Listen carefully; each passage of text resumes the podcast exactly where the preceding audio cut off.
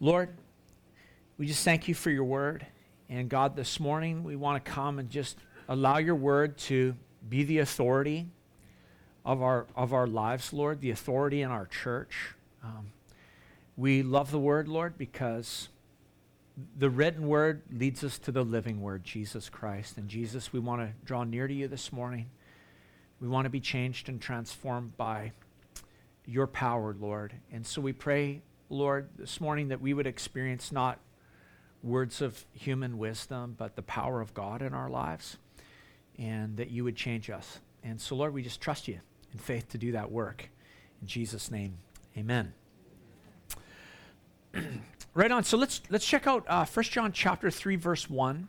And we'll just start there and just kind of uh, I'll remind you, maybe you weren't here last week, or maybe you were. We'll, we'll, we'll, use this as our launch point, okay? And so it says this in verse, verse 1 See what kind of love the Father has given to us, that we should be called children of God, and so we are. The reason why the world does not know us is that it did not know Him. Now, I love this when you, when you dig into what's going on here, when John talks about seeing, perceiving the kind of love that God has given to us, he is talking about, as he says kind, he's talking about the quality of God's love, the value of it, what it's worth. And last week I talked just a little bit like, you know, I'm like one of those guys, I'm just a sucker for quality things. I'm like, I always like will spend more money to get the thing that I has a name brand lab, label, whatever it is. I'm the sucker, man. I, I like to think that I like quality, but sometimes, you know, maybe you're just getting burned. But no, we like quality things. I mean, it's it's part of who we are in our nature. We like, you know, I want the better thing, the best thing. And it's interesting. I think that that's in us a little bit as human beings. And we like love. And the scripture tells us that we should see the quality, we should perceive the quality of the kind of love that God has given to us. What is the quality of that love? John 3:16. That God gave what? His one and only son. That whosoever should believe in him should not perish but have everlasting life. And so John says, see it. Look at the love of God, perceive these things, think about it, weigh about weigh, weigh, it, discern it discover what kind of love the Father has given to us. And that takes your eyes, it takes your senses, it takes your mind to inspect the quality of His love. And we talked last week about the different kinds of love there are. In the ancient, ancient Greek, there's, there's eros, which is intimate sexual love between a man and a woman. There's the word philia, which speaks of brotherly love between friends or between family.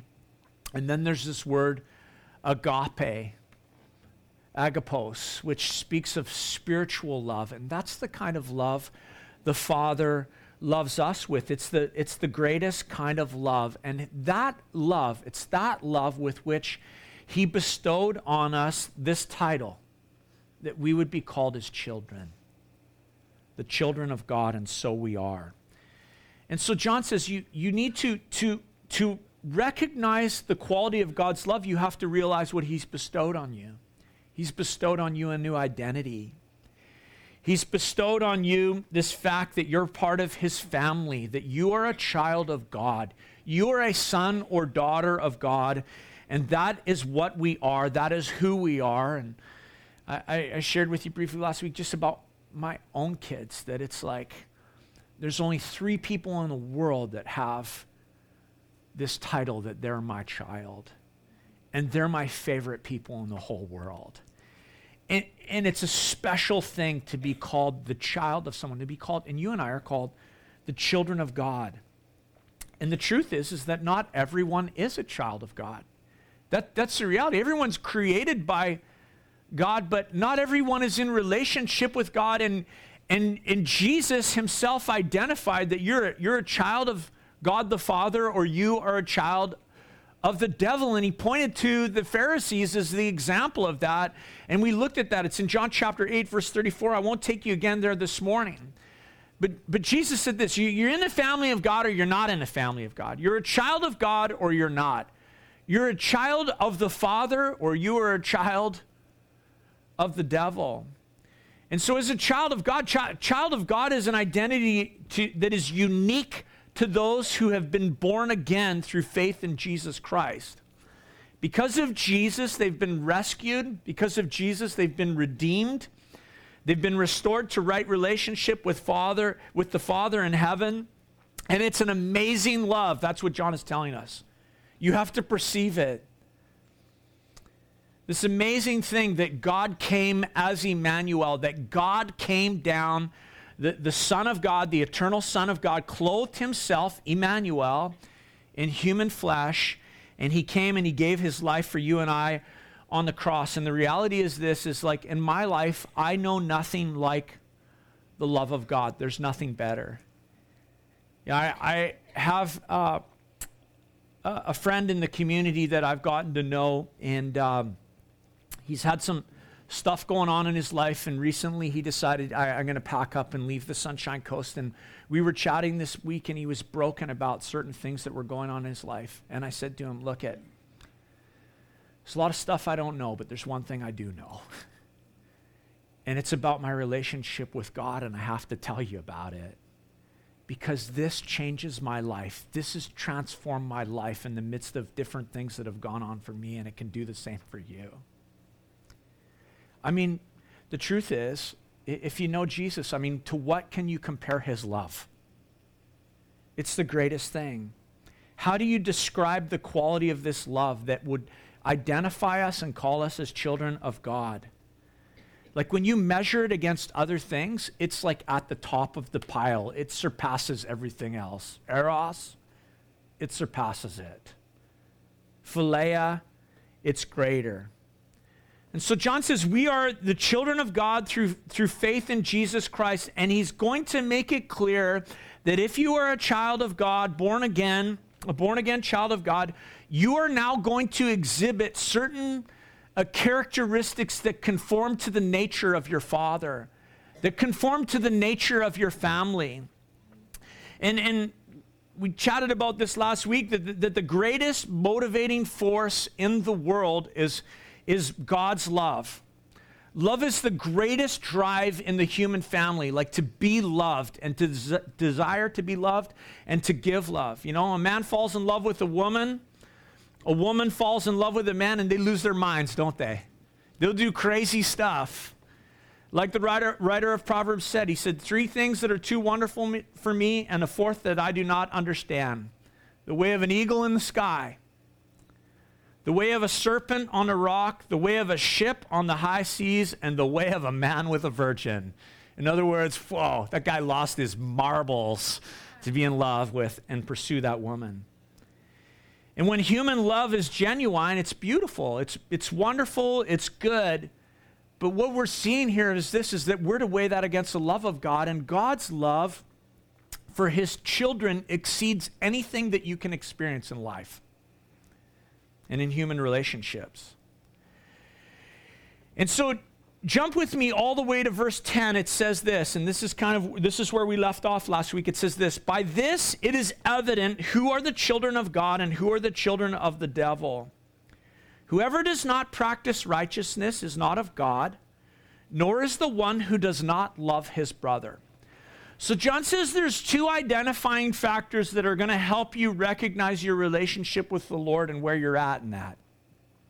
He says the first is this the practice of righteousness. So we, we talked all about the practice of righteousness last week. If you want to check it out, you can go on, on our church website and listen to that.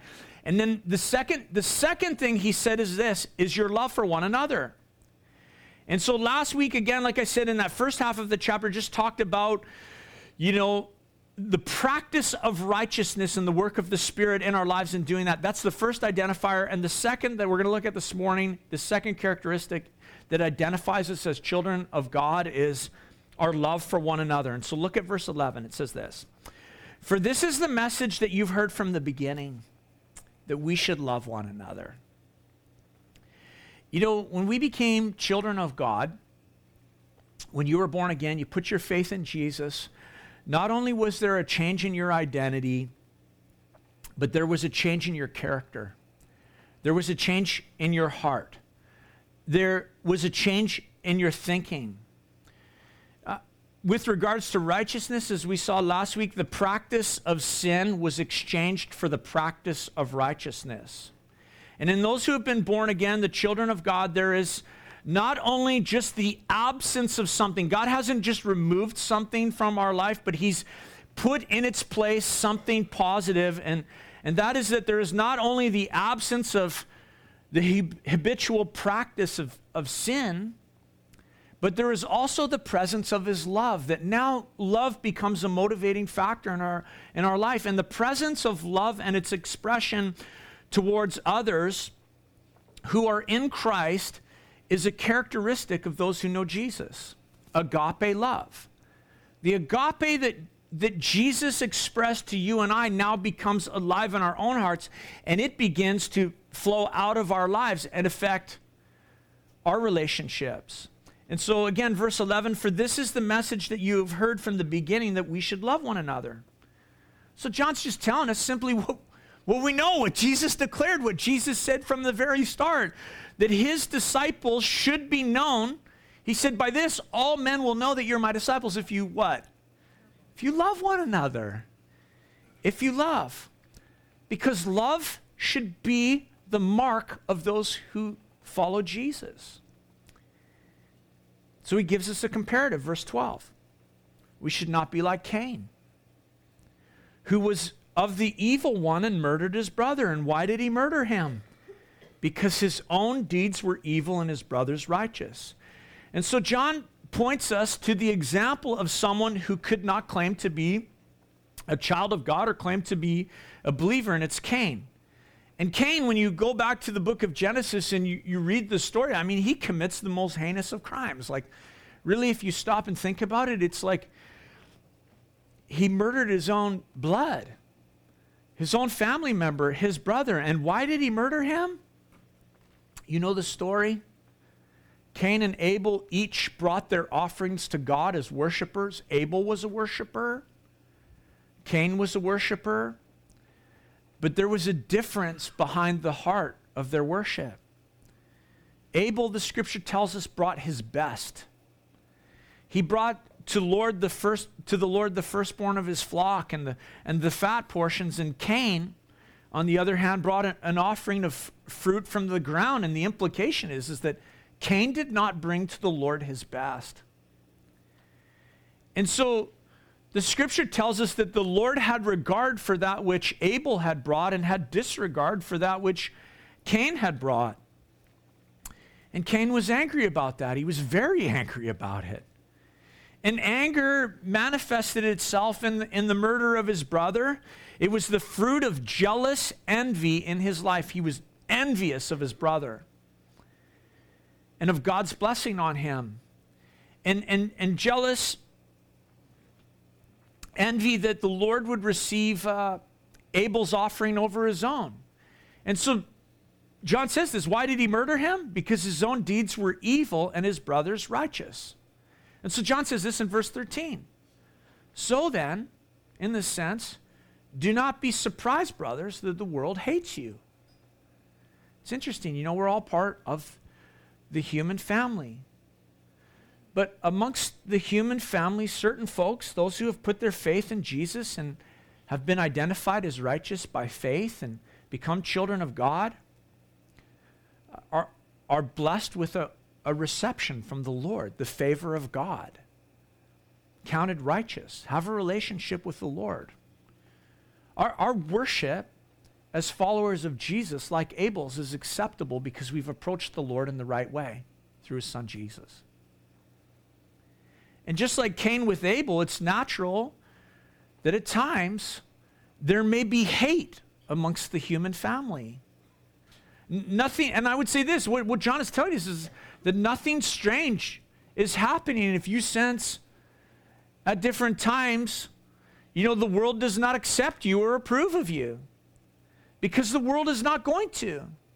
The world is not going to accept uh, you or approve of you because why? because you're a child of God.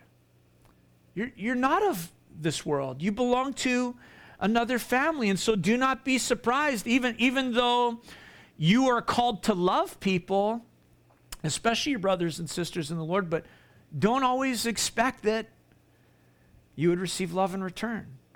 And so he says this in verse 14 we know that we've passed out of death into life because we love the brothers. Whoever does not love abides in death. And so John says this he says that, that one of the primary ways a person knows if he's been born again is if you love your brothers and sisters in the Lord. If you love people, if you love people. You know, sometimes we ask this question well, how do I know? Can I know if I'm saved? How do I know if I'm saved? How do I know if the work of Jesus is genuine in my life? Well, I'll tell you this exactly what the scripture says. If you find yourself caring about people in a new way, especially your brothers and sisters in the Lord, especially those who are of the family of God, that is a sign that you are saved, that it's genuine. And you can know that you're saved. It's, you can know.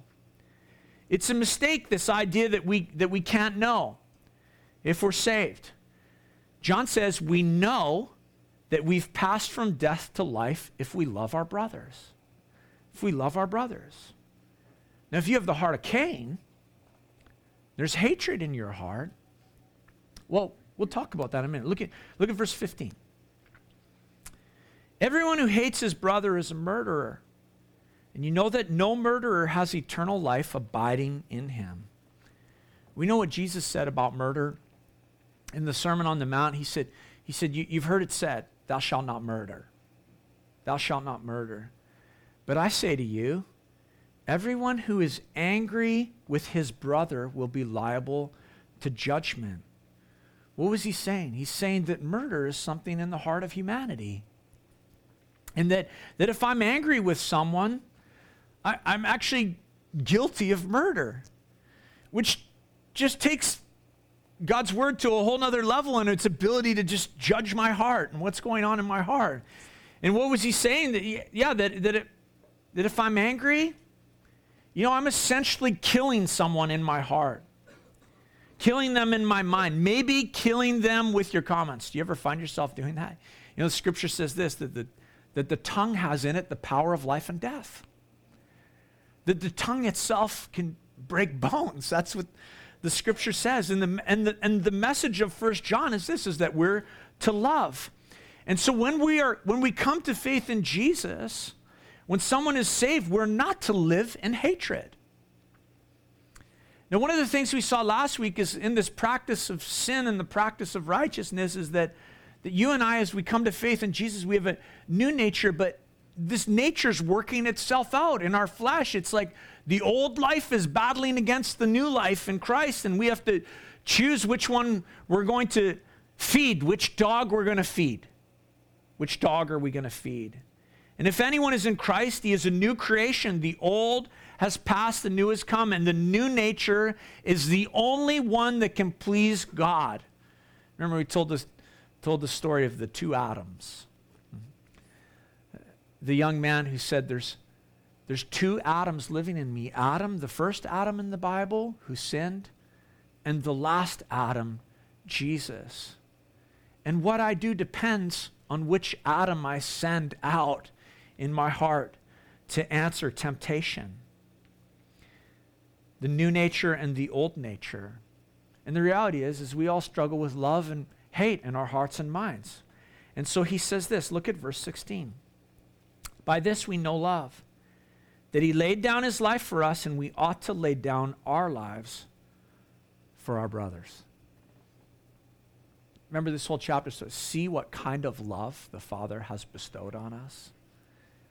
What was the mark of God's love? That he sent his Son, that Jesus gave his life. To be reconciled to God and called a children of God. For that to happen, someone had to die. Jesus had to give his life on the cross because there is no reconciliation without death. And so God initiated that process. God came down, Emmanuel, he dwelt among us. And he reconciled us to the Father by laying down his life. And so, too, the only way that there's ever going to be reconciliation uh, between you and maybe the person you're at odds with. Who are you at odds with? The only way there's going to be reconciliation is if someone dies in the process. Either you will lay down your life or they will lay down their life. And I would challenge you lay down your life. Quit trying to prove your point. How's that working? lay down your life. Be the bigger person and choose to do so. You know, look, if there's someone in your life who you wish, man, I wish this relationship could be reconciled. You know, maybe that's with a parent, maybe it's with a child, you know, maybe it's with a spouse, maybe it's with a former spouse. The only way there can be reconciliation is through death. Someone's got to lay down, someone has to die. And that's the proof of real love, actually. That's, that's, that's agape. That's the proof of real love. That was the proof that God loves us, right? Jesus laid down his life. Therefore, John says, we should be willing to lay down our lives for our brothers and sisters. And so, what does that look like in action? We'll look at verse 17. If anyone has the world's goods and sees his brother in need and yet closes his heart against him, how does God's love abide in him? Little children, let us not love in word or talk, but in deed and in truth. What's he saying? He says, love's not a set, you know, sentiment. Love is not something you say. Love is not a word. Real love expresses itself in action. Gets down to business. It's easy to talk about love, right? I mean, we all know that. It's easy to talk love, about love, but John says, don't talk about it. Do it. do it. And real love gets into action. You, you express your love for your brothers and sisters by, by what you do for them, not by what you say. John, John even makes that application that, man, if you see somebody's in need and you have the goods to help them, then lay down your life. Do it.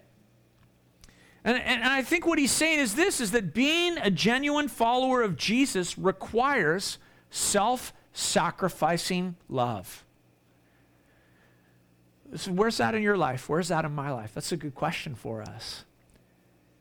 If, if we weigh ourselves, where is self sacrificing love for the sake of the gospel in our lives? Verse 19. By this we shall know that we are of the truth and reassure our hearts before Him. For whenever our hearts condemn us, God is greater than our heart, and He knows everything. See, the truth is, when we're living with this expression of self sacrificing love in our lives, our hearts will actually assure us in the presence of God. Th- that is, it, our hearts will dispel doubts. We all have doubts in our hearts and in our minds, and, and our hearts will dispel those doubts and bring that sense of assurance. But here's the truth. This is what I was mentioning earlier today. You know, the reality is your heart can attack you. Your heart can bring condemnation to you and say, look at you. Look at what's going on. And so John actually tells us this. Look at what he says again in verse 20. For whenever our hearts condemn us, God is greater than our hearts and he knows everything. See, when your heart is attacking you, I want to just tell you this. This is what the scripture tells us. Don't worry about it. If your heart is attacking you, don't worry about it because the Lord knows more about your heart than you ever could.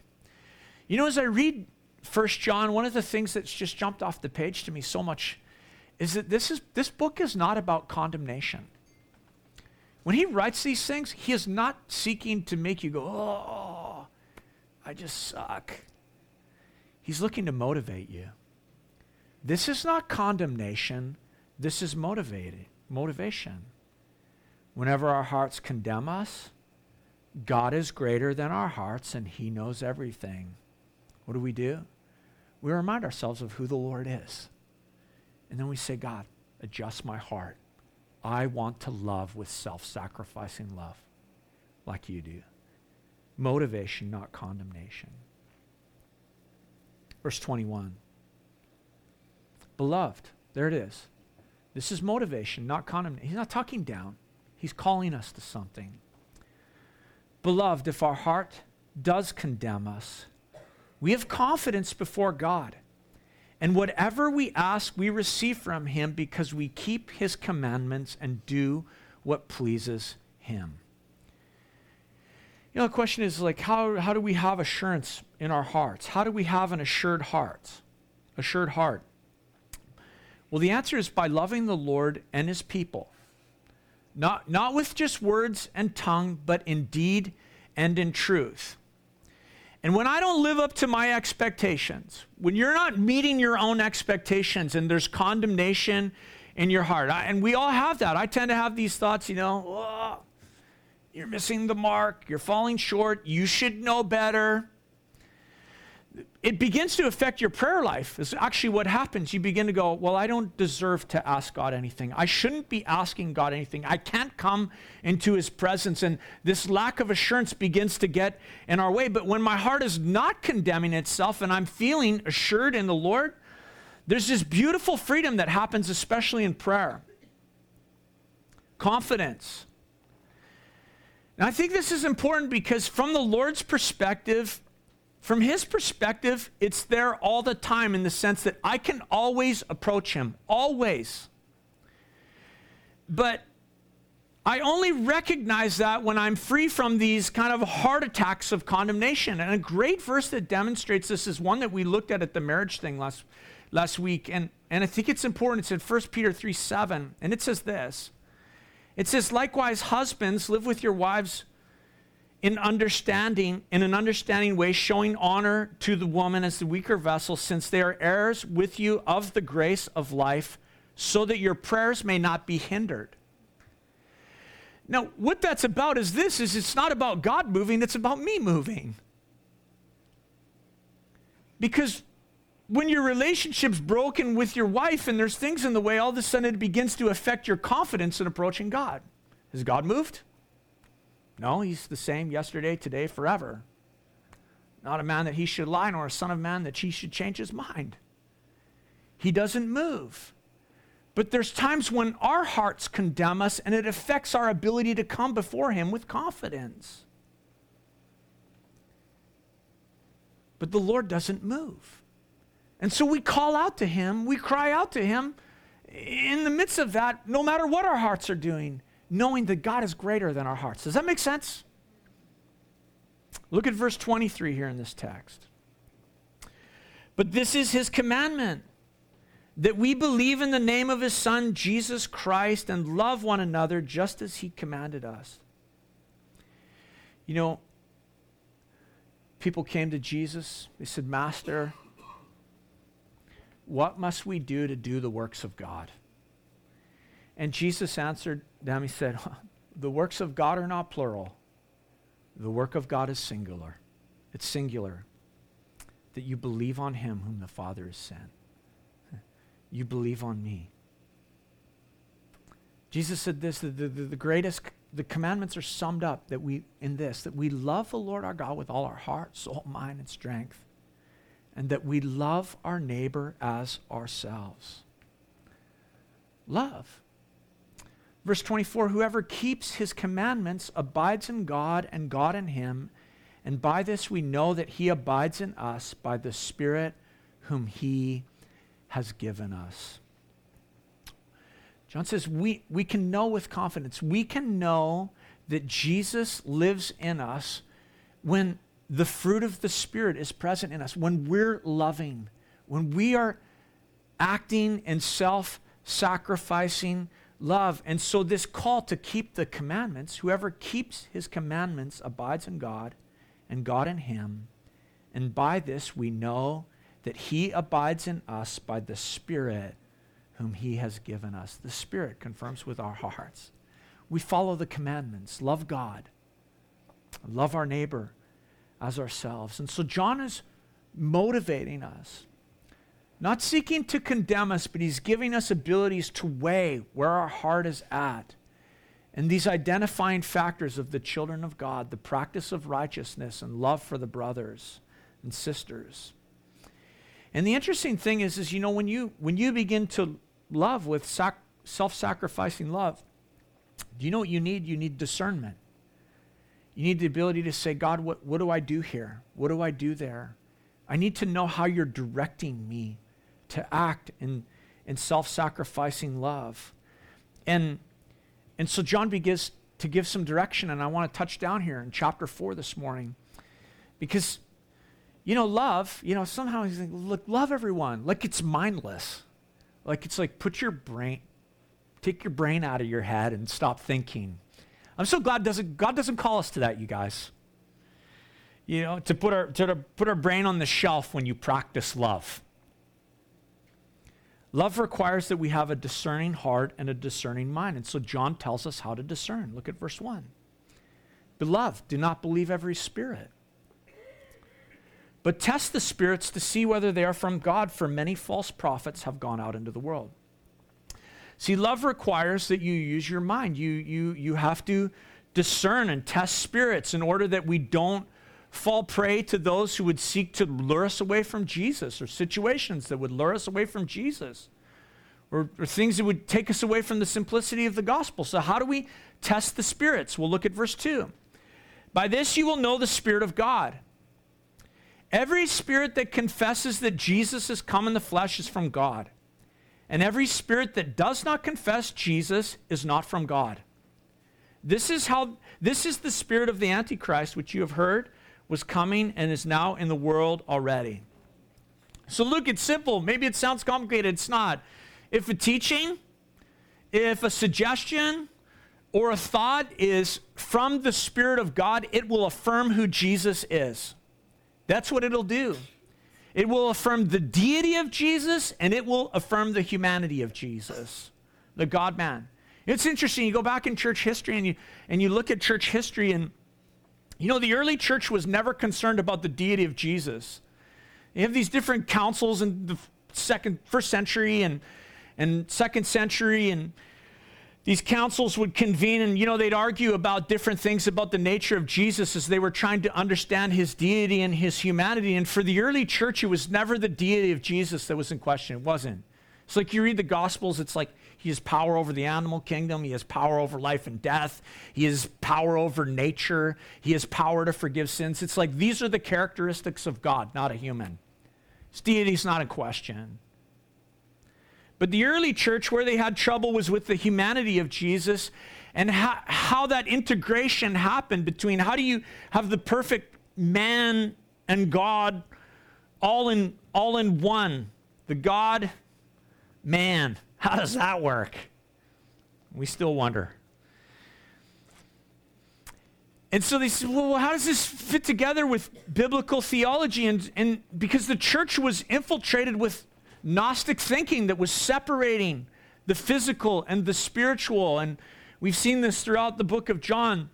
And so the church came to reconcile that. They said, We believe the eternal Son, fully God, fully man.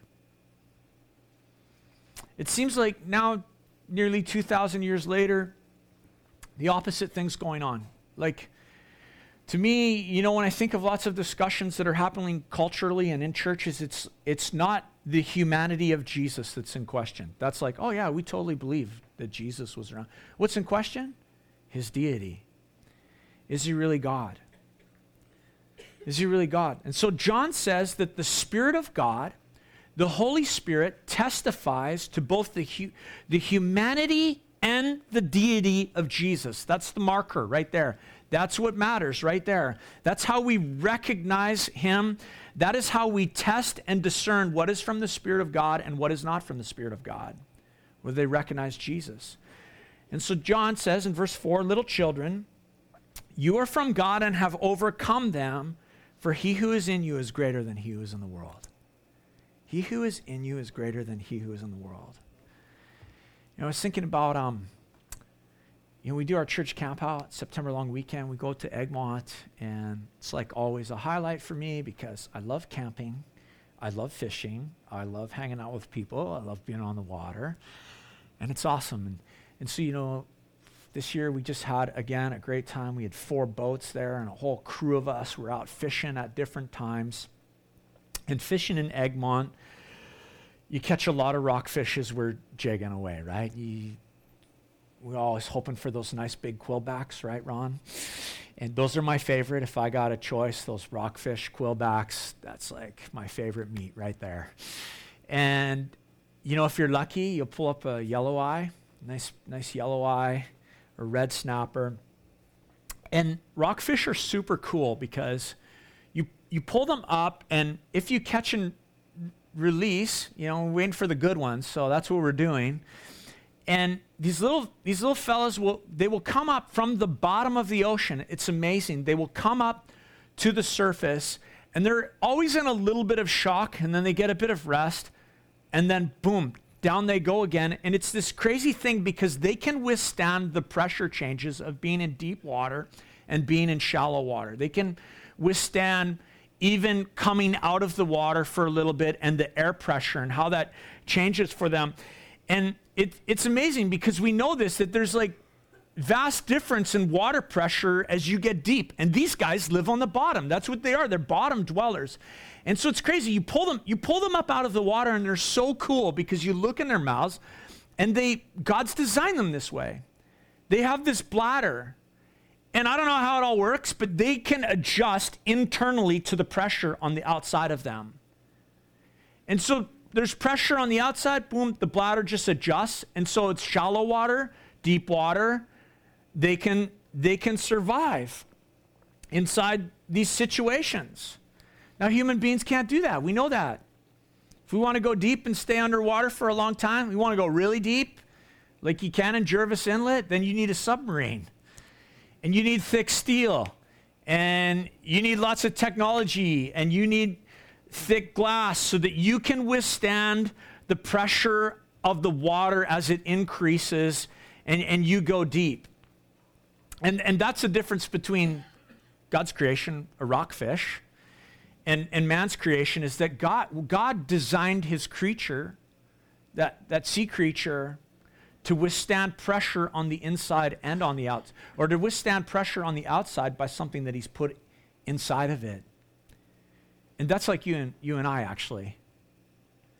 That's like our faith in Christ and the indwelling presence of the Spirit of God. That we can withstand change in spiritual pressure, so to speak.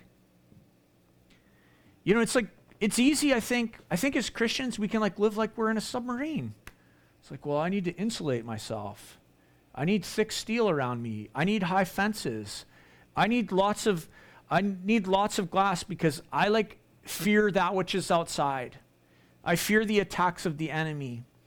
I fear the world. And when a Christian does that, what happens? They, they isolate themselves, you know?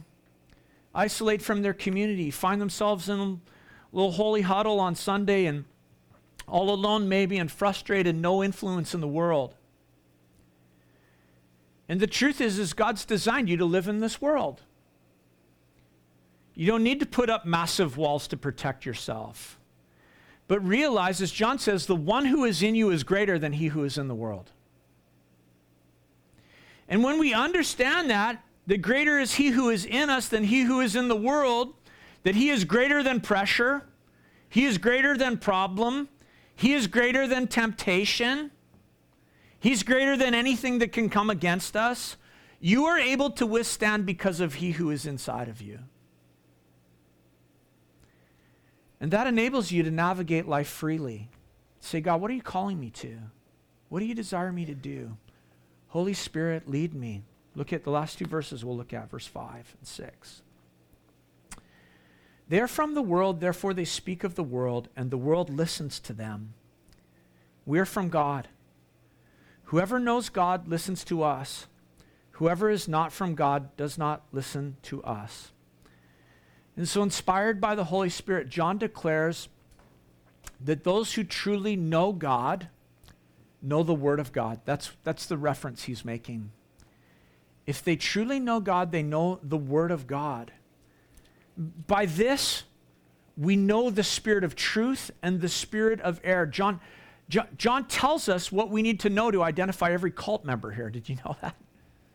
Every false teacher here. If someone is, is drawing close to Jesus and they embrace the teaching of God's word and the humanity and deity of Jesus, and they embrace the word of God, and they encourage others to read the word of God, then man, they are, they are of the Spirit of God. Jesus, the Word. Man, I'm pointing you to the Word, and I'm pointing you to the God man, Jesus. If, on the other hand, they diminish Jesus, they lower Jesus, they change something regarding his humanity, they change something regarding his deity, if they make people feel distant from God, or they downgrade the Word of God, there is error and it is not from the Spirit of God. I'll tell you something about God God's not distant, He's not distant. If someone has been telling you that God is distant, that is not from God. Jesus said, The kingdom of God is at his hand. It is near you and it can be in you. It can be in you. God is not distant. And so I want to encourage you this morning, brothers and sisters in Christ. Love. Love. Walk in love. And if your heart has been condemning you, God's greater than that.